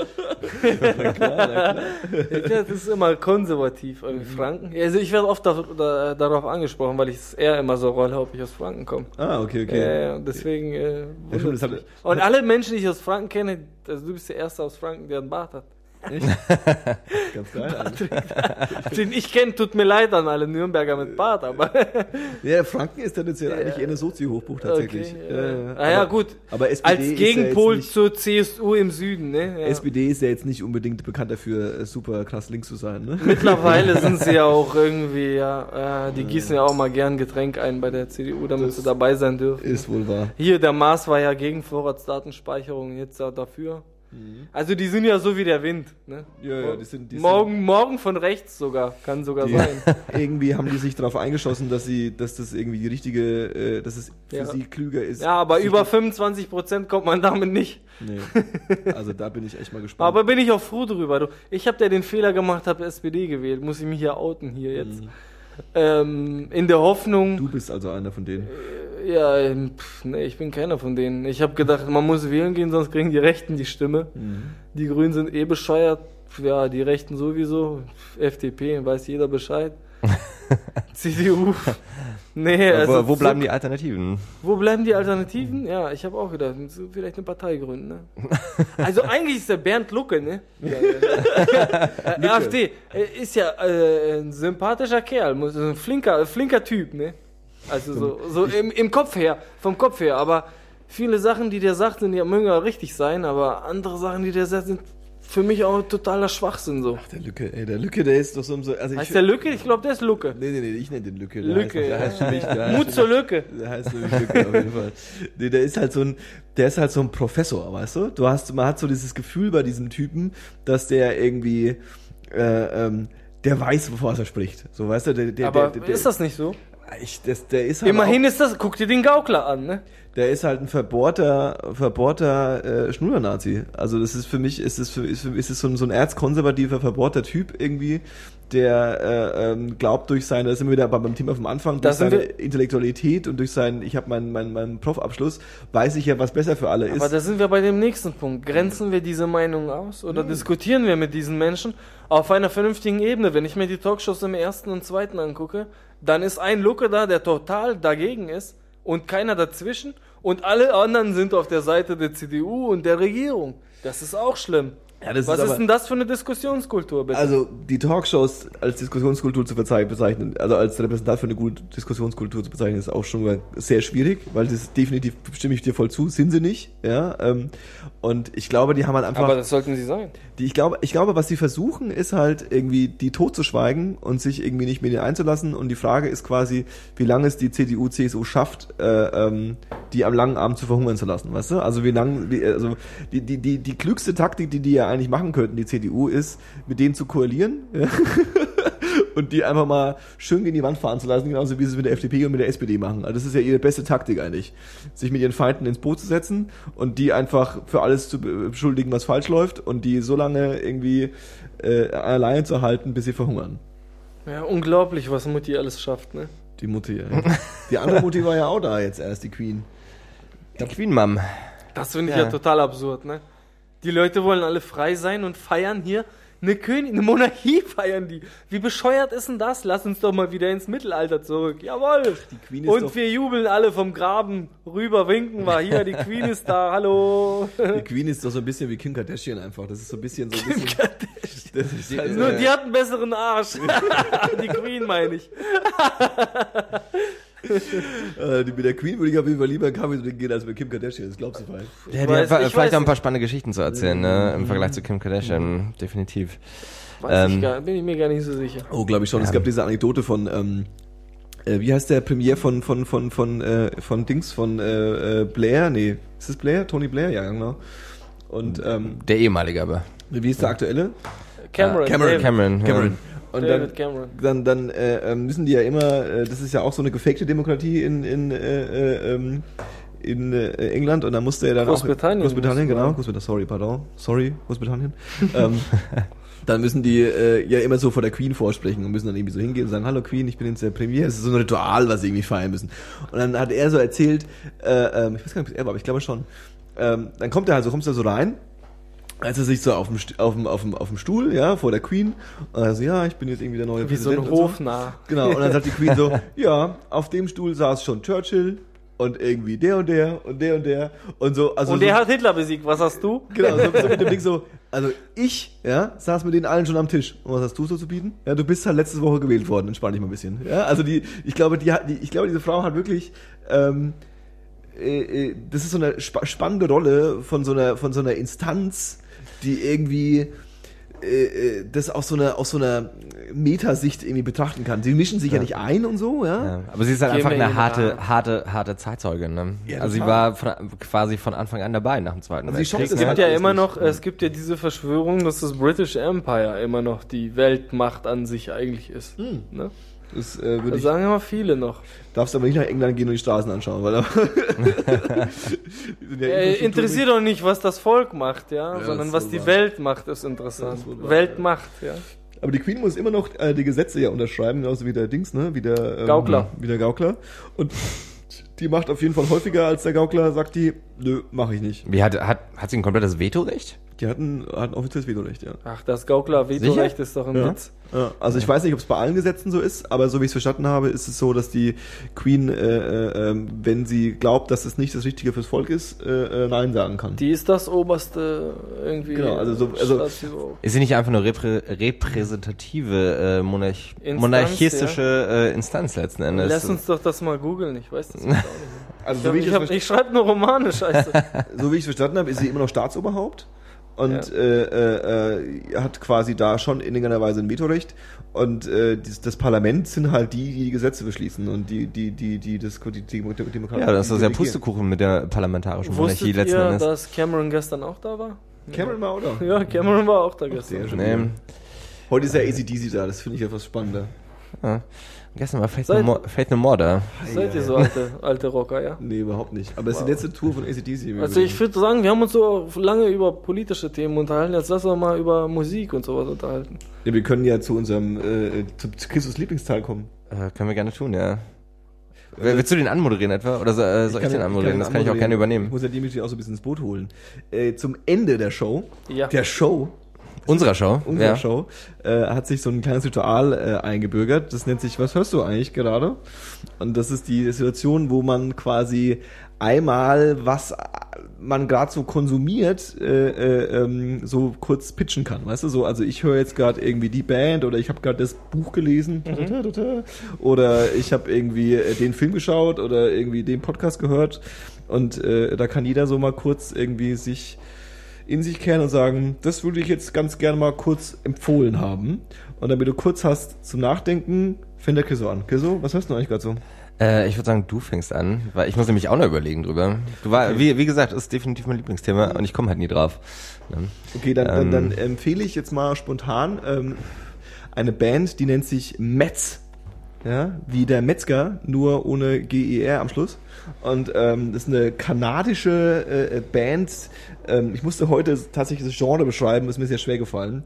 Irgendwie so Garage Grunge Mucke. Also ich habe es dann so beschrieben, harte Gitarren mit viel Feedback und viel Geschrei und Gerufe und Gesinge.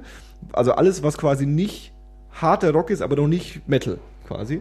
Das soll euch nicht abschrecken, ist eine geile Band. Und das aktuelle Album heißt sogar Two, glaube ich, also einfach nur 2. Und Kann ich stark empfehlen. Wunderbar. Wieso? Hast du ja was? Fragen wir doch erstmal unseren Ehrengast, Dimitri. Dimitri, hast du also schon was? Fällt dir was ein? Ja, ich höre ja immer Musik, wenn ich schreibe. Also Klischee. Und ich höre in letzter Zeit wieder vermehrt Bob Marley.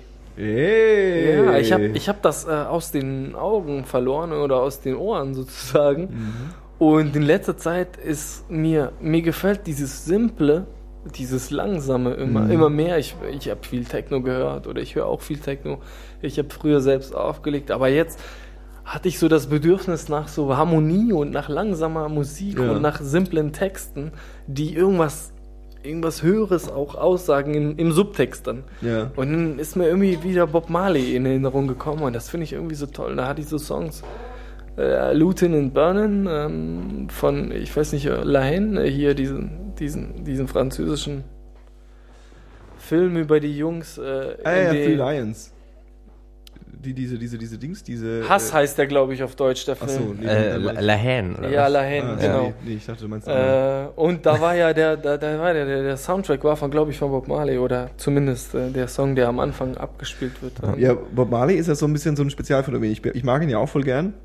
Meine Freunde lachen mich immer aus, weil ich halt auch... genau, deswegen war ich eben so vorsichtig. Gerne einen rauche und dann ist es so ein bisschen... Kiefer mit Bob Marley oder was? Das ist toll. Aber es ist geile Mucke und ich habe neulich von einer Freundin zwei Schallplatten von ihrer Mutter geschenkt bekommen, die sie im Keller gefunden hat. Und da war auch die erste Bob Marley and the Wailers Platte dabei, Nutty Dread. Und, cooler Soundtrack. Auf jeden Fall. Und die Platte ist geil. Also die kann man echt anhören und da muss man sich, das hat nichts mit grölendem Rock im Park Publikum, das jetzt irgendwie No Woman No Cry hören will, zu tun, sondern es ist irgendwie entspannte, chillige Reggae-Musik. Musik? Wunderschön. Ich gehe tatsächlich raus aus der Musik, wenn meine Musik... ich habe die dumme Angewohnheit, einfach nur alte Sachen immer wieder zu hören. Also mal gesehen von jetzt Bob Marley, aber auch einfach so Sachen, auf die ich vor einem Jahr stand oder so. Oder vor 2 Jahren. Und das war? Kann ich gar nicht sagen gerade. Ich bin so ein bisschen... Bist du Autoplay, ne? Bei YouTube so. Bei Spotify, aber ja, letzten Endes schon. Ja, vielleicht ganz kurz. Also ich bin bei Brody Dall gelandet. Brody Dall, die Frau von Josh Homme, die vorher bei den Distillers gespielt hat und die hat aber schon vor längerer Zeit, also vor einem halben Jahr oder vor einem Dreivierteljahr, hat sie ihr Soloalbum rausgebracht. Es hat so eine rotzige Punkfrau, die irgendwie auch schon 2 Kinder hat letzten Endes, aber immer noch derbe abrockt. Das ist tatsächlich, also ich hab's tatsächlich, kurzer Einschnitt, tatsächlich habe ich wieder angefangen, Interpol zu hören. Was ja auch sehr melancholische, düstere Indie-Musik ist, wo alle Alben gleich klingen, aber auf einem konstant hohen Niveau. Und zum 10-Jahre-Debüt ihres ersten Albums, Turn on the Bright Lights, haben sie quasi eine Director's Cut rausgebracht, könnte man das nennen. Remastered oder so? Remastered und auch erste Demos von Songs, die man dann halt Jahre danach später gehört hat. Dementsprechend kann ich auch Interpol mal wieder empfehlen, letzten Endes.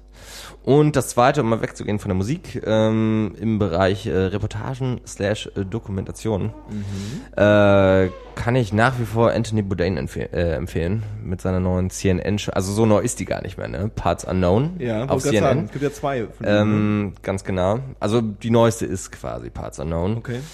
Und für Leute, die Anthony Bourdain nicht kennen, er also Koch eigentlich und ehemals harter New Yorker Heroin-Junkie, der sich dann irgendwie hochgearbeitet hat. Das wusste ich nicht. Ich habe den auf D-Max immer gesehen, aber er hat keine Ahnung, dass er Heroin genommen hat. Ja. Gleich sympathischer irgendwie.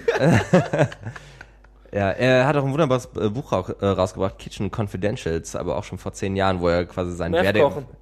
Meth-Koch. Er ist ein Meth-Koch, ja. Nee.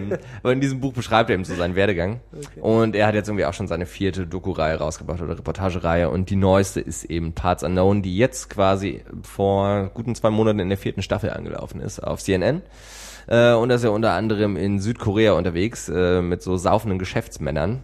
So einfach eine halbe Stunde lang und klärt so über die ganzen Trinkrituale auf und was das so für eine sozialgesellschaftliche Bedeutung hat, dass die Südkoreaner sich richtig schön die Lichter ausschießen nach dem harten Büroalltag.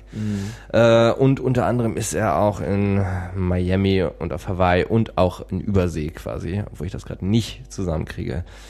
Aber Anyway kann ich durchaus empfehlen. Anyway. Mhm. Anyway. Vielleicht können wir noch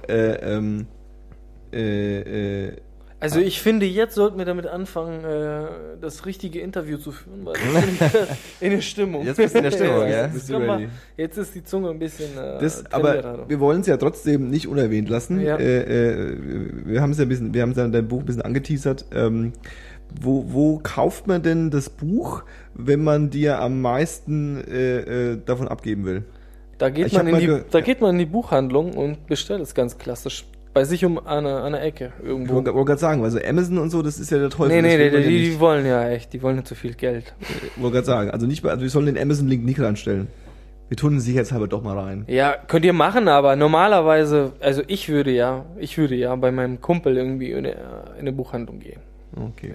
Das heißt, du kriegst auch technisch gesehen weniger Geld bei Amazon, also pro verkauftem Buch, als wenn du es in der Buchhandlung kaufst. Also es gibt ja die Buchpreisbindung, das Buch kostet überall gleich viel, aber nicht jeder Buchhändler kassiert gleich viel. Amazon kassiert am meisten, weil die halt am meisten Leute generieren sozusagen. Mhm. Wobei das in meinem Fall natürlich sich auch in gewissen Grenzen hält, aber geht mal in eure Buchhandlung des Vertrauens. Buchhandlung des Vertrauens. Okay. Dann, das wunderbare Buch Gott will uns tot sehen. Ja, wobei der Titel auch positiv gemeint ist. Also, wenn Gott uns tot sehen will, ist eh alles scheißegal. Also, von daher sollst du einfach ruhig leben, ne? Okay. Das wäre quasi jetzt meine Frage. Kannst du versuchen, dein Buch mal in einem Satz zu beschreiben? Lass dir nichts erzählen. Mach den Scheiß, der dir gefällt. Also wenn Statement. Das kein letztes Statement war, weiß ich definitiv auch nicht. Aber nichtsdestotrotz müssen wir uns selber kurz nochmal pitchen. Ne?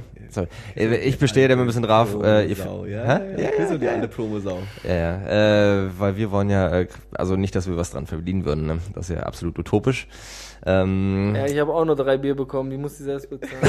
Ein paar Zigaretten hast du bekommen, entspann dich mal ein bisschen. Okay, Tabak. Ihr findet uns auch bei Facebook unter 1024, ausgeschrieben, quasi in Worten. Mhm. Und wenn ihr Verbesserungsvorschläge habt, Wünsche, oder ihr wollt selber Gast sein, worauf ich immer noch warte, dann schreibt uns einfach, ne? Und liked uns, ganz klar. Ne? Liken. Das war 1024 heute mit Dimitri.